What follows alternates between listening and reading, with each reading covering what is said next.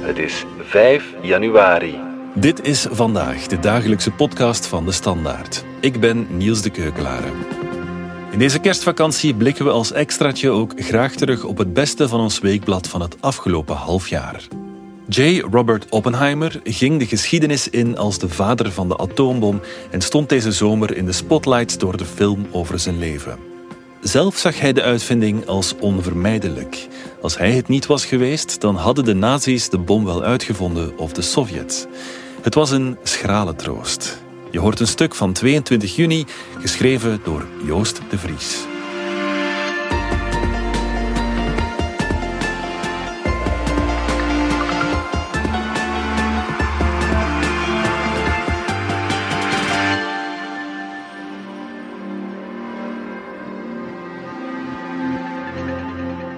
Eind 1942 zocht generaal Leslie Groves een plek waar de Verenigde Staten in rust en afzondering aan het grootste wapen uit de geschiedenis van de mensheid konden werken.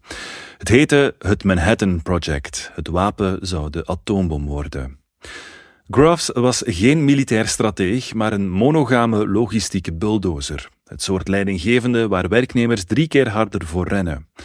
Hij was grof, direct, drammerig, conservatief, gelovig en gek genoeg was de wetenschapper die hij had aangesteld om het inhoudelijke deel van het Manhattan Project te leiden het tegenovergestelde.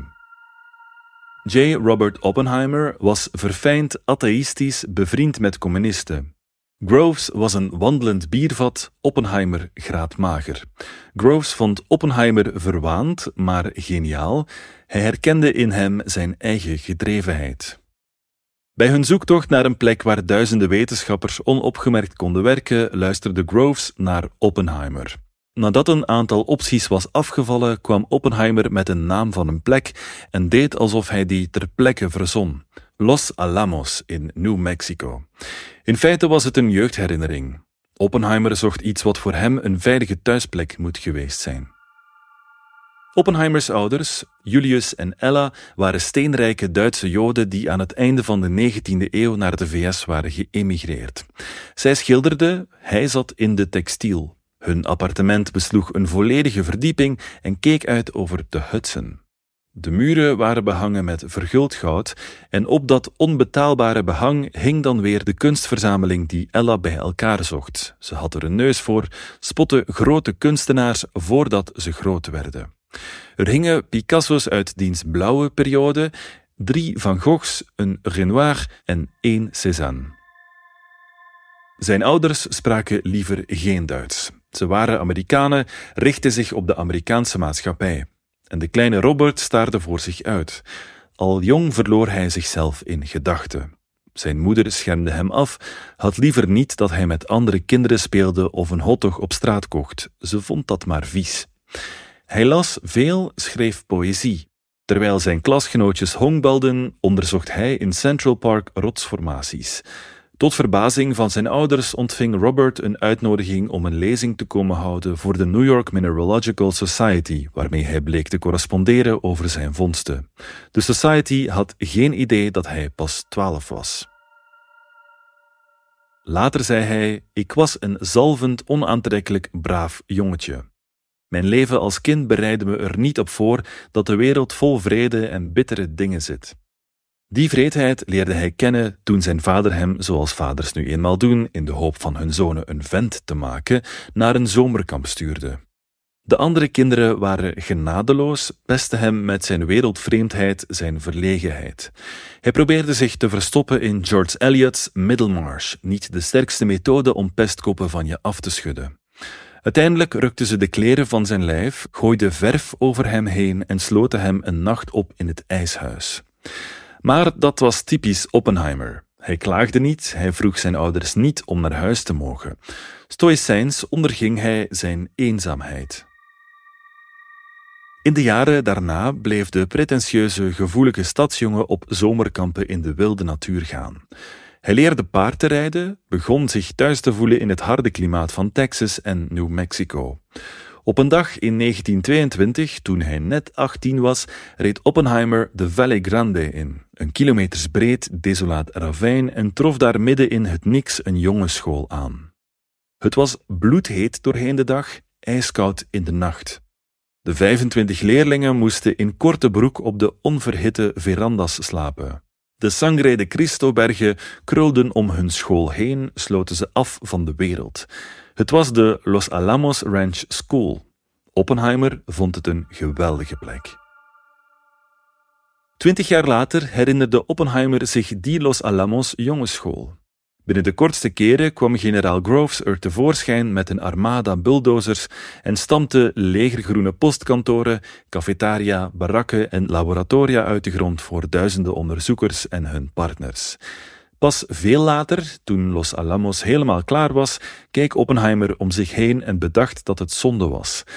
Alles wat hij zo mooi vond aan deze plek, het ongerepte, de afzondering, de stilte, had hij geruineerd. In Oppenheimer, de film van Christopher Nolan, is de titelrol voor de Ierse acteur Cillian Murphy.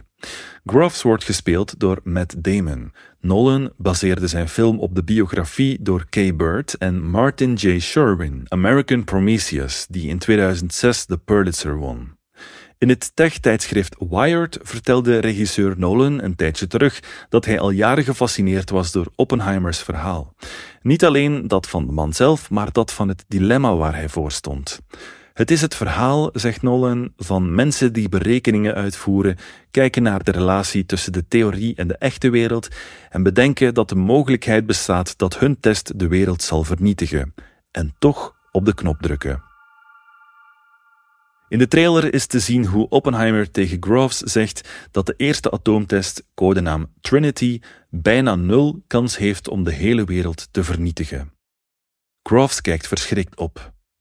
Hé, hey, zegt Oppenheimer, wat wil je dan? Nul, zegt Groves. Nul kans zou fijn zijn. In de film wordt de bom in werking gesteld met, zoals dat in films gaat, een grote rode knop. In het echt was het een kleine metalen schakelaar.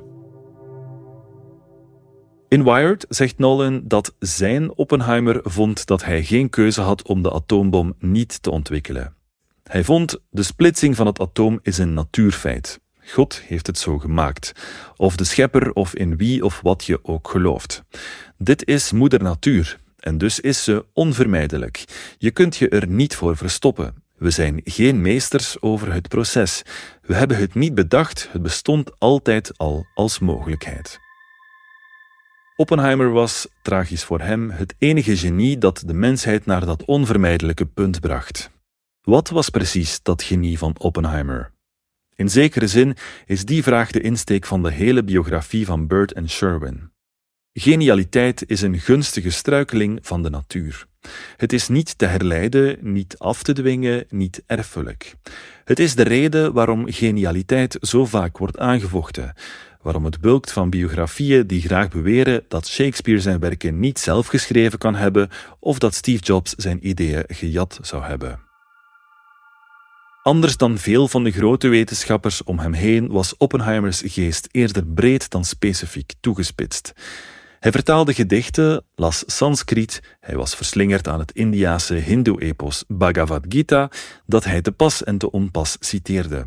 Hij was het soort man dat, toen hij eind jaren twintig een aantal lezingen aan de Universiteit van Leiden moest verzorgen, in een paar weken Nederlands leerde. Zonder twijfel behoorde hij tot de grootste abstracte denkers in de Amerikaanse academische wereld. Toen hij in januari 1939 voor het eerst te horen kreeg dat het theoretisch mogelijk was de kern van een atoom te splijten, bedacht hij tot verbazing van zijn collega's binnen enkele minuten hoe je dat proces voor de productie van grote bommen zou kunnen inzetten. Maar in feite had hij met het Manhattan Project geluk. En geluk is, zoals Amerikanen zeggen, when preparation meets opportunity, wanneer voorbereiding op een kans stoot. Volgens de mensen om hem heen veranderde Oppenheimer in Los Alamos van een twijfelende, wat onverschillige wetenschapper in een duidelijke, scherpe executive. Hij vertelde nooit wat er gedaan moest worden, maar verwoordde wat hij hoopte dat er zou gebeuren. Hij luisterde, nam advies aan, was heel lang stil en sprak dan heldere, zorgvuldige gekozen woorden. Veel van de jonge wetenschappers begonnen hem als een goeroe te zien. Ze vertelde dat hij een paper van 20 pagina's in een paar minuten kon lezen en die daarna beter kon samenvatten dan de persoon die hem geschreven had.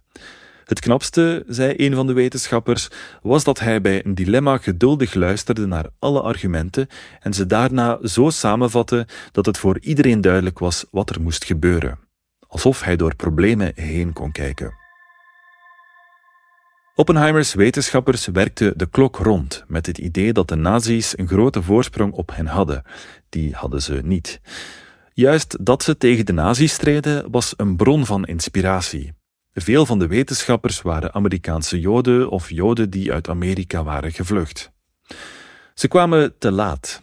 De bom was er pas toen Hitler al dood was en de Duitsers zich overgegeven hadden. Bleef over het keizerrijk Japan.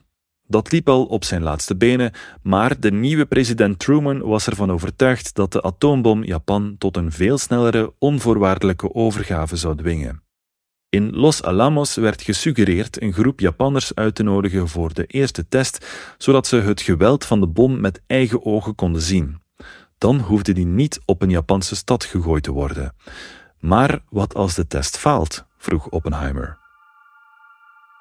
Die eerste test, Trinity, vond plaats op 16 juli 1945. Oppenheimer kon die nacht amper slapen, maar dat kon bijna niemand in Los Alamos. Tegen een vriend citeerde hij uit de Bhagavad Gita: In een veldslag, in een woud, bij een afgrond in de bergen, op de donkere zee, tussen speren en pijlen, in slaap, in onrust, in de diepte van schaamte, zullen de goede daden die een man eerder heeft gedaan hem beschermen. De volgende dag om 5 uur 29 in de vroege morgen ontplofte de eerste atoombom. Opeens veranderde de nacht in dag, tekende een van de wetenschappers op die vanuit het controlecentrum op grote afstand toekeek. Hij schreef: De kilheid werd warmte, de vuurbal ging van wit naar geel naar rood, terwijl hij groeide en hoger de hemel inklom. Na vijf seconden keerde de duisternis terug en vulde de lucht zich met een paarse gloed alsof we omringd waren door de aurora borealis. Volgens zijn broer Frank, die naast hem zat, zei Oppenheimer alleen maar: Hij doet het! Tegen de enige journalist aanwezig van de New York Times zei Oppenheimer plechtig: Veel jongetjes die nog niet opgegroeid zijn, zullen hier hun leven aan danken. Een paar aanwezige wetenschappers lachten, een paar huilden. Het merendeel was stil. In zijn memoires zou Oppenheimer schrijven dat een zin uit de Bhagavad Gita door zijn hoofd speelde. De zin was: Nu ben ik de dood geworden, de vernietiger van werelden. Kenneth Bainbridge, die verantwoordelijk was voor de uitvoering van de test, schudde Oppenheimers hand en zei het minder poëtisch. Hij zei: Now we're all sons of bitches. Het moderne Prometheus-thema is van alle tijden. Prometheus gaf de mensen het vuur en de goden lieten hem er een hogere prijs voor betalen. Alfred Nobel vond dynamiet uit en was het laatste deel van zijn leven met niks anders bezig dan zijn naam te zuiveren. Op zijn sterfbed raakte Mikhail Kalashnikov in een spirituele paniek over of hij zichzelf door zijn militaire uitvindingen wel een christen mocht noemen. Eerder dit jaar maakte Google-medewerker Jeffrey Hinton een rondgang langs de kranten en de talkshows. Hinton was een van de grondleggers van artificiële intelligentie en nu, op zijn 75ste, heeft hij spijt. Als hij het niet had uitgevonden, was het wel een ander geweest, zei hij nog. En toch kwam hij met waarschuwingen. Ook Oppenheimer zei dat als zij de bom niet hadden uitgevonden, de nazi's het wel hadden gedaan. Of de Sovjets. Het was een schrale troost. Nog geen maand na Trinity, op 6 augustus 1945, werd bekendgemaakt dat het Amerikaanse leger de atoombom op Hiroshima had gebruikt. In het auditorium van Los Alamos vertelde Oppenheimer zijn wetenschappers dat de bom een succes was. Mensen juichten en daarna niets.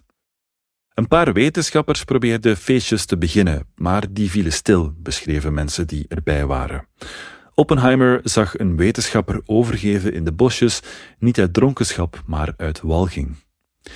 Diezelfde walging spoelde in de dagen daarna over Los Alamos. Wetenschappers waren te neergeslagen.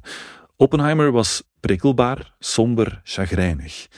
Hij rookte nog meer dan normaal, at weinig. Vrienden die hem geschreven hadden met felicitaties, schreef hij geïrriteerd terug. En ondertussen stond zijn gezicht in de krant op de covers van tijdschriften. Binnen twee maanden nam hij ontslag als directeur van Los Alamos en hield hij een afscheidsspeech waarin hij stelde dat door de atoombom de wereld zich wel moest verenigen of anders zou vergaan. Wanneer atoombommen tot het standaardrepertoire van oorlogvoerende naties zullen behoren, zei hij, dan komt de tijd dat de mensheid de namen van Los Alamos en Hiroshima zal vervloeken. Weer een paar weken later ontving Truman hem in het Witte Huis. Truman had verhalen gehoord over de geniale, charismatische, eloquente Oppenheimer. Maar de man tegenover hem was niets van dat alles. Hij was in zichzelf gekeerd, twijfelend, vreugdeloos. Het probleem was dat Oppenheimer, wanneer hij zenuwachtig was, zijn charme liet varen en een monnikachtige houding aannam. Zwijgend met dat uitgestreken patriciërsgezicht dat andere mensen vaak het gevoel gaf dat ze kakelende kinderen waren. Voor een man als Truman, onzeker over zijn niet-academische achtergrond, was het gekmakend. Meneer de president, zei Oppenheimer alleen maar: Ik heb het gevoel dat ik bloed aan mijn handen heb. Volgens verschillende verhalen zou Truman hebben gezegd: Dat komt er in de was wel uit. Of hij zou zijn zakdoek hebben gepakt en gezegd hebben: Kijk, wil je soms even je handen afvegen?